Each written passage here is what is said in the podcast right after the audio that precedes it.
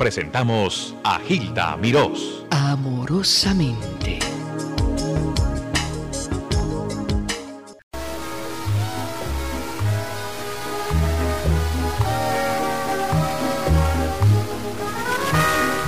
He vuelto la vida serena, la angustia y la pena me hicieron sentir que es más dulce mi vida vacía, que entre la falsía sentirse vivir, que es más dulce mi vida vacía, que entre la falsía sentirse vivir, tu alma gemela la mía, voló por el mundo tras la fantasía y gozando distintos placeres, feliz te reías y siempre en la risa de amor, quien último ríe se ríe mejor, y yo guardo en mi alma vacía la última risa que será la mía, y yo guardo en mi alma vacía la última risa que será la mía.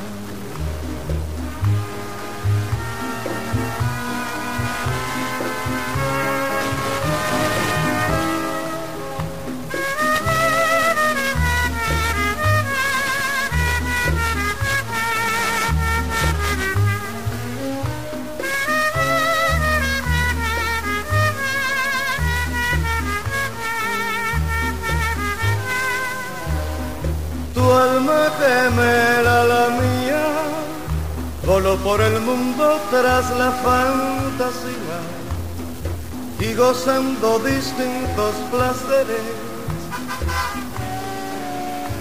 feliz te reías y siempre en la risa de amor, quien último ríe se ríe mejor, y yo guardo en mi alma vacía la última risa que será la mía, y yo guardo en mi alma vacía la última risa que será la mía. Una de las canciones más lindas que ha grabado Roberto Ledesma, Alma Vacía. Le decía yo a Roberto que recuerdo haber hablado con Trini Márquez, y ella decía que esta melodía, esta inspiración venía de su mamá. Su mamá era toda una poetisa, y se, las muchachas heredaron ese don, esa creatividad. Roberto Ledesma, eres tan bueno, qué bien cantas, Roberto Ledesma. Silvia, por favor, que me pones, me pones, me sonrojas. Ay, no, no, no, mira, una de las voces más completas que ha dado Cuba. Ay, gracias. Ay, por favor, es que llena y tierna y la manejas con una facilidad, es lindo y un sentimiento, y todo lo que te digo es poquito. Eres buena amiga mía, olvídate de lo demás. Qué bárbaro como cantas, Roberto Ledesma. Recuerdo la, y siempre te digo lo mismo cada vez que te entrevisto, recuerdo una grabación que hiciste con pura guitarra. Ah, guitarra, güey. Nada más una guitarra y tú. Con Pablo Cano. ¿Tú tienes ese álbum, no? No lo tengo. Gilda, ¿será posible? Ese es posible. Yo tengo, eh, yo, yo lo escuché, yo no sé, en unas andanzas y no lo tengo. Y sabes que siento que el alma no tenerlo, porque yo, se presta para el domingo bonito. Déjame decirte una, déjame decirte una cosa, yo no sé si lo tenga. Lo voy a buscar porque a mí me luce que esa, ese en tu programa encaja divinamente sí. Bien, porque eso es para verdaderamente personas enamoradas que quieren escuchar no, eh, canciones que solamente en la guitarra y mi voz. ¿Cómo se llama? Guitarra bohemia. Guitarra bohemia. Oy. Con Pablo Cano y Luisito Carmon. Una guitarra y un bajo. Oh. Eso es toda la instrumentación que tiene. Sí. Y la canción antigua de, de Puerto Rico y de, y de Cuba. Mm. De tu boca, guitarra bohemia. Eh, Mujercita de Puerto Rico, una canción de Rey Tico muy linda. Mm, de Rey Tico de Costa Rica. Ajá. Por favor. el que compuso Habana, Habana, Paraíso Encantado. Tan talentoso el Rey Tico, tanta fama que tuvo con los norteamericanos. Señora, nunca se habla de Rey Tico, fíjate qué cosa es. Él está, él está en, en él tiene un club en, en Costa Rica. ¿Sí lo tiene? Sí, él tiene, que precisamente se llama La Guitarra. Bien. Y entonces tiene... Déjame anotar, tomar nota, La Guitarra se llama el club allá en Costa Rica. En Costa Rica, sí. Rey Tico. Uh, fíjate, pero lo difícil de hacer una grabación con una guitarra nada más, sí, es que tienes que ser un tremendo intérprete. No, y un guitarrista también. No, guitarrista. Pero aunque la guitarra no esté, la voz nos lleva una melodía y tú la tienes. Ahí tiene eh, ese problema de guitarra bohemia, este, cualquiera de los dos que se equivoque, no es corta y vamos a seguir lo otro, tiene que ser completo de arriba abajo, el número, o sea, hace que es directo, ahí no se puede poner la guitarra y después la voz, mm. como en todas las grabaciones, tiene que cantar como si estuviera haciendo un show en vivo ahí, y te equivocas y tienes que cortar y empezar de nuevo. ¿Tú grabaste eso dónde, en Cuba? No, esta que lo grabé aquí en, en Miami, hace como doce o catorce años. Bueno, lo que tenemos que hacer, como te estoy grabando, quiero, y lo que hago es que durante la semana en mis tertulias, luego hago, paso fragmentos del Domingo Bolero, y la gente pues puede, la gente que no me puede escuchar durante la semana, pues obtiene algo de la información, ¿no?, para el programa especial de música. Maravilla. Pero me tienes que prestar esa guitarra bohemia, Roberto. Yo te la voy a conseguir, a ver, yo no creo que la tenga, pero yo voy a ir a la... a la editora, a la fábrica de discos, a mm. ver si tiene una, uno, un, pero tiene que ser un long play por ahí, no hay C D. Yo te, me importa, si estoy pasando discos cantidad, ah, bueno. y pido disculpas porque pobrecitos no tienen el mismo sonido, pero hay cosas que no se consiguen en disco compacto que están en discos, ni hablar. No. ¿Sabes qué? Y menciono, voy a mencionar Guillermo Álvarez Guedes, que era el dueño de Gema. Sí. ¿Ese era tu sello o no? Claro. Fue mi, mi primer sello. ¿Eso era el sello más importante en tu vida? Sí, sí, bueno, ese fue el que me dio la, la, el, el, el, la mano para subir los escalones. Fíjate que yo quería, yo quise, yo he entrevistado a Guillermo varias veces y conocí hace muchos años y nunca se habla del valor de Guillermo Álvarez Guedes.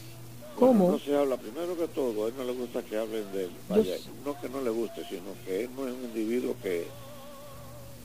que le encantaría que todo el mundo hablara. Yo siempre hablo de él. No, pero quiero decir, eh, Roberto, en el sentido que él tuvo tanta visión y grabó a tantos artistas. Por eso te digo. Y le dio oportunidad en esos tiempos. La ingratitud tan grande que existe entre los artistas que él le grabó, yo no, yo no la perdono, porque vaya, él no reclama nada a ninguno de nosotros. Pero yo donde quiera que yo llegue, yo digo, el señor Álvarez Guedes fue el que me extendió la mano para yo llegar a donde llegué, uh-huh. y entonces me di a conocer a través del sello de, de Alba Requeves. Claro. Eh, es más, solicité una entrevista y, y Guillermo no está dando entrevistas porque está, dicen que está, no está a gusto con las cosas que han ocurrido en la radio, y, y obviamente tiene mucha razón. Sí. Pero fíjate, otra cosa que yo quería comentar contigo, Roberto, y nuevamente esto es para uso ahora y el domingo, sobre los tríos en Cuba. Quiero que me repases un poquito, tú que eres tan conocedor y además son tus vivencias. Efectivamente, déjame decirte que a pesar, después que yo conocí la América Latina, yo conté los tríos que tiene el, el Cuba, y no, no es para empezar ni en Puerto Rico, ni en Santo Domingo, y en México mucho menos. Colombia, ¿para qué decirte? En Cuba teníamos, por ejemplo, el trío más internacional de Cuba, que era el trío Matamoros. Claro. Y no era trío, era un dúo. ¿Cómo que un dúo? No hacían tres voces, sino dos voces, primera y segunda. Oh. Entonces teníamos el trío eh, Servando Díaz, que también era un trío, pero de dos voces. Eran famosos localmente en Cuba. El único que tenía número internacional era Matamoros.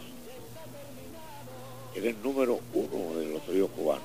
Nosotros teníamos Servando Díaz, el número dos. Teníamos el trío Traicuba, que ese sí tenía tres voces. El trío Luisito Plá, que también tenía tres voces.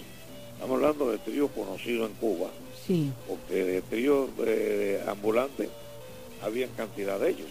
¿Qué trae el trío La Rosa? ¿No era La Rosa? El, el trío La Rosa también era otro trío, que eran tres voces. Igual que los Rihual, que se radicaron en México. y creo que allá se han muerto como dos de ellos. Mm. ¿Me explico? Entonces, pues vaya, después que yo conocí la cantidad de tríos que hay en México, que donde quiera hay un trío, digo, en Cuba prácticamente entonces no había trío. ¿Y el trío Martino? El trío Martino, pero el trío no Martino no tenía nombre en Cuba. ¿No? No, absoluto. ¿Cómo es eso? Nosotros hicimos un nombre en, en fuera de Cuba. Nosotros salimos de Cuba en el cuarenta y nueve, ya nos habíamos formado y salimos a recorrer la aventura, ¿ves? Buscando un porvenir. ¿Y a dónde fue la, la primera parada? En México.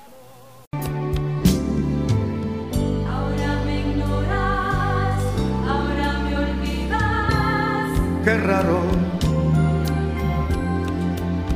ayer te vi pasar y al quererte llamar, la verdad es para que te asombre, a pesar de lo mucho que te amé, me puedes tú creer, se me olvidó tu nombre. En vano desfilaron por mi mente aquellas a quien diera mi querer, mas fue inútil, no pude recordarte, solo sé que te quise alguna vez.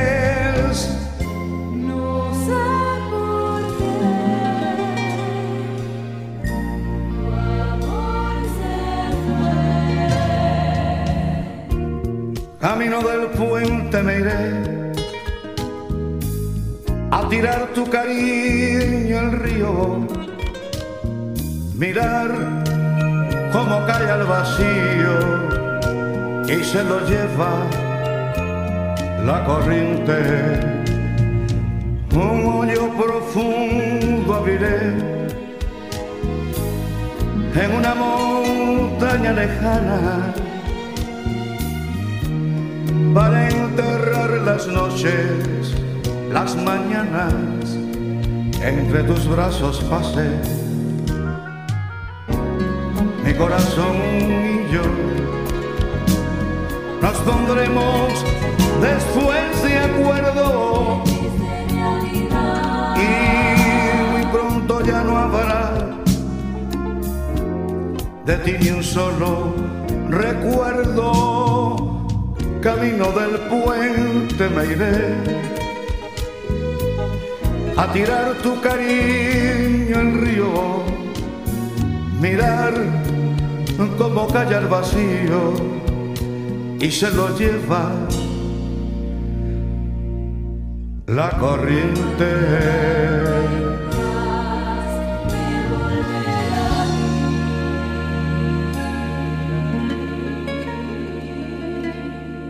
Les habló amorosamente Gilda Mirós.